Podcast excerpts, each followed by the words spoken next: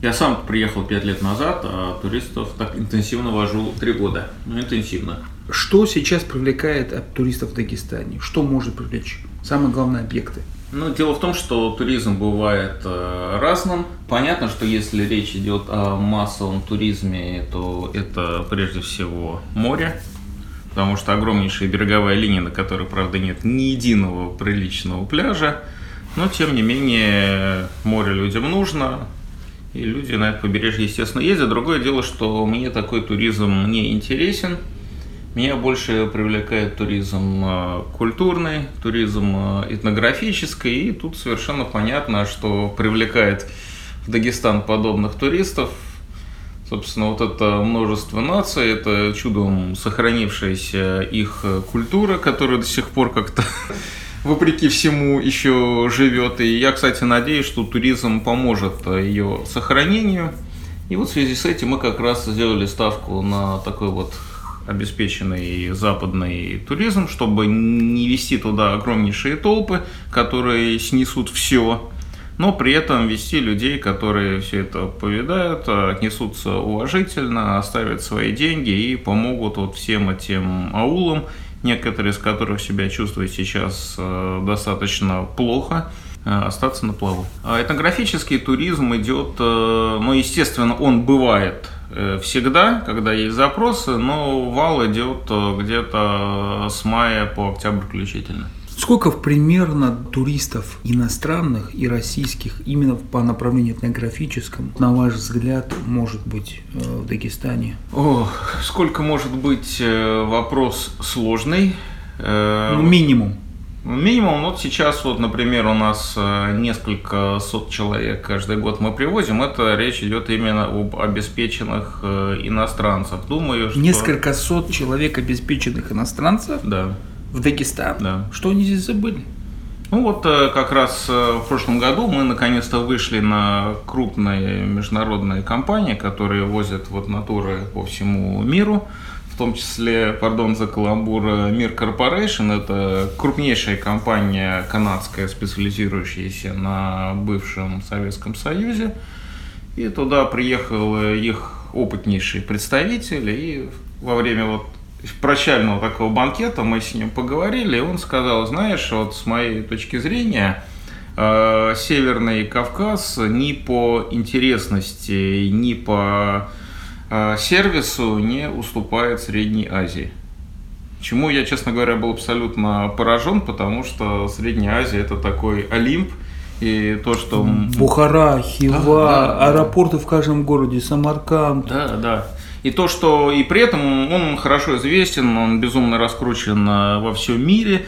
А Северный Кавказ это вот такая вот черная лошадка, которая вот сейчас ворвалась э, в эти почетные ряды.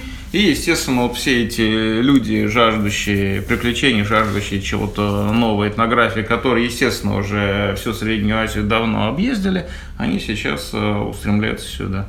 Сколько российских туристов примерно могут быть заинтересоваться вот этим видом туризма этнографическим? Mm. Ну, я думаю, что достаточно много. С российскими туристами, конечно, мне сложно оценить, но, безусловно, речь идет о десятках тысяч. В год? В год, да. Десятков тысяч в год? Да. Скажем так, это, естественно, некая перспектива, потому что Сейчас э, Дагестан к такому количеству этнотуристов, конечно, не готов, но с другой стороны я вижу здесь э, огромный прогресс. Вот, э, допустим, когда мы только начинали, это было всего лишь несколько лет назад, у нас были чудовищные проблемы с гостиницами везде. Мы в приличном месте даже в Дербенте не могли людей поселить. Казалось бы. Теперь, естественно, мало того, что в Дербенте уже у нас никаких проблем нет – а, так еще вдобавок, например, в Гунибе уже две прекрасные гостиницы. В любую из них можно смело оселить иностранцев, и иностранцы скажут, ух, как здорово, как комфортно. Что, конечно, ну, колоссальный прогресс. Но, с другой стороны, вот, например, Кубачи, который вот самое известное селение всего Кавказа, даже не северного, а просто вот всего Кавказа, нету до сих пор асфальтовой дороги и нету ни единой гостиницы. Мы сейчас пытаемся вот как раз одним местным жителям хотя бы гестхаус у него оборудовать, но, к сожалению, там процесс идет э, медленно. И это, на мой взгляд, просто какое-то безумие, потому что в Кубачи уже сейчас э, столько туристов, что они, безусловно, купят э, небольшую гостиницу вот в легкую, и она там просто жизненно необходима. И хочется верить, что вот в таких вот э, немногих э, ключевых э, местах эти гостиницы появятся, и они, собственно, решат проблему вот с таким нормальным цивилизованным туризмом, потому что не обязательно их лепить везде. Нужно, чтобы были некие опорные точки вот по всему Дагестану, чтобы человек мог там ночевать, а дальше уже ездить между этими точками, посещать какие-то другие менее приспособленные места. Какие самые типовые проблемы, Ох, кроме сервиса, который... Вот, кстати, с питанием я не совсем понимаю. Они же там иностранцы, они же могут попросить креветок, там что-нибудь. Не, мы, естественно, вот как раз креветок могут попросить российские туристы, которые не понимают, что такое этнографический туризм. А иностранцы, они, естественно, попросят э, местную кухню, и, естественно, во все места, которые мы привозим, мы давно уже этот процесс э, отладили. Все там прекрасно. Вот изредка они, конечно, попадаются вегетарианцы, для них э, приходится делать какие-то салатики, но абсолютно ничего в этом сложного нет. И мало того, вот э, недавно возил японцев, они были совершенно в шоке, что в селении Ахты готовят довольно такие неплохие суши японцев. Слушай, да. ну вот они меньше всего ожидали. Слушай, ты это понял, сушеная колбаса, да? Ну, почти. Хорошо, а вот какие-то проблемы, может быть, с передвижением, взаимоотношения с властями, есть какие-то препятствия, что-нибудь такое? С передвижением особых э, проблем нет, хотя, конечно, хотелось бы, чтобы достроили асфальтовые дороги, чтобы можно было передвигаться исключительно на автобусах, потому что сейчас мы вынуждены все-таки ездить по горам на внедорожниках. И если мы пересаживаемся на автобус комфортный, то мы, конечно, выигрываем в удобстве, но мы теряем возможности попасть в некоторые очень интересные места, в том числе весьма раскрученные. Вот. Э, естественно, очень напрягает э, чудовищное грязище, э, которая здесь вообще везде распространена, когда видишь потрясающую гору, там изумительные красоты аул, а прямо по всему склону вот такая густая, абсолютно чудовищная свалка, и от этого кривятся абсолютно все. А что касается проблем с властями, э, вот э, власти в основном, они, правда, не помогают, но и практически не мешают. Вот у меня был э, такой абсолютно детективный, конечно, инцидент, когда за моей группой охотилась ФСБ, но это было всего лишь но это было несколько лет назад, это был такой практически единичный случай. Я до сих пор не знаю, вот что вызвало их такой, такое служебное рвение. Ну и в прошлом году был довольно смешной инцидент э, как раз э, в Кубачи, когда нам попался водитель-блогер, и этот блогер, видимо, так вот э, раззвонил о том, вот, что мы едем в Кубачи, что нами вот как раз заинтересовались э, спецслужбы и поставили некий пост э, по дороге в Кубачи.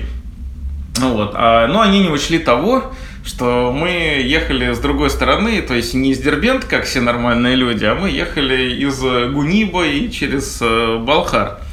И в итоге получилось как? Мы приехали, как не подозревая о том, что нас э, ловят. И ждем э, Расул Куртаева, который занимается туризмом в Кубачи. И впоследствии выяснилось, что Расул как раз вез каких-то российских туристов, и он их вез снизу. И в итоге ФСБшники задержали Расула, думая, что это мы. Сколько примерно ино, э, иностранцы оставляют, ну и, давайте не будем делить, иностранцы, российские туристы примерно средний чек оставляют за поездку в Дагестане местным жителям? Ну, могу сказать, что в деревнях они оставляют где-то от э, полутора до двух тысяч, в зависимости рублей. от э, рублей, в зависимости от каждый. качества сервиса. Каждый это ночевка, ужин и завтрак. А что покупают? Ну, что покупают, как обычно, в конце покупают сувенирку, сувенирку покупают уже в Махачкале, там, естественно, могут оставить большие деньги. Вот на моей практике однажды в Гацатле купили инкрустированный рок-тур за тысячу долларов. Да, ну я им все время говорю, вы там Цены. хотя бы выносите какие-то такие вот ценные вещи, вдруг купят. Но вот Не всегда они даже выносят. Дербент вот как объект туризма. Что там хватает, что там не хватает? Ох, в Дербенте, конечно, не хватает нормальных пляжей. То, что там есть, это в основном ужас, ужас, ужас. Гостиниц хороших нам их хватает, потому что мы бронируем сильно заблаговременно, но если брать э, масштабные на перспективу, то их, э, конечно, мало. С едой, ну, в принципе, нормально.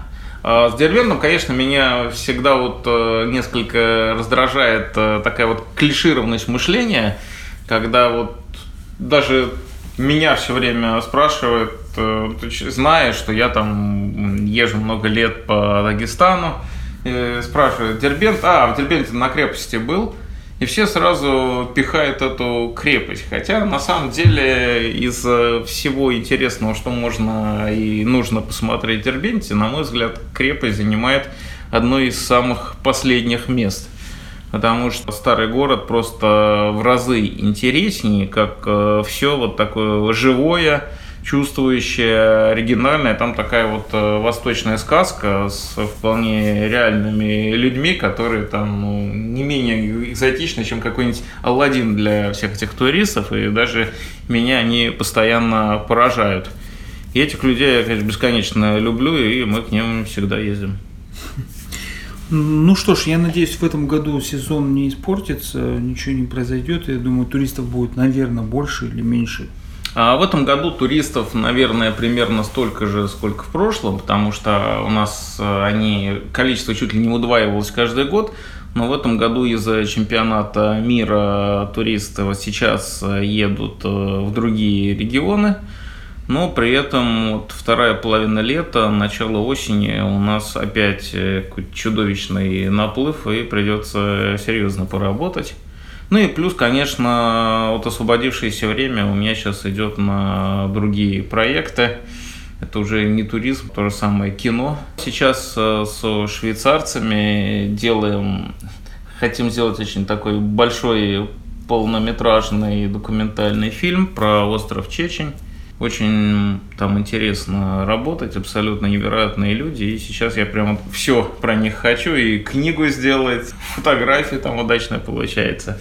Посмотрим. Ну и может быть как-то им помочь, потому что живут они, конечно, в далеко не самых комфортных условиях, чтобы не сказать хуже.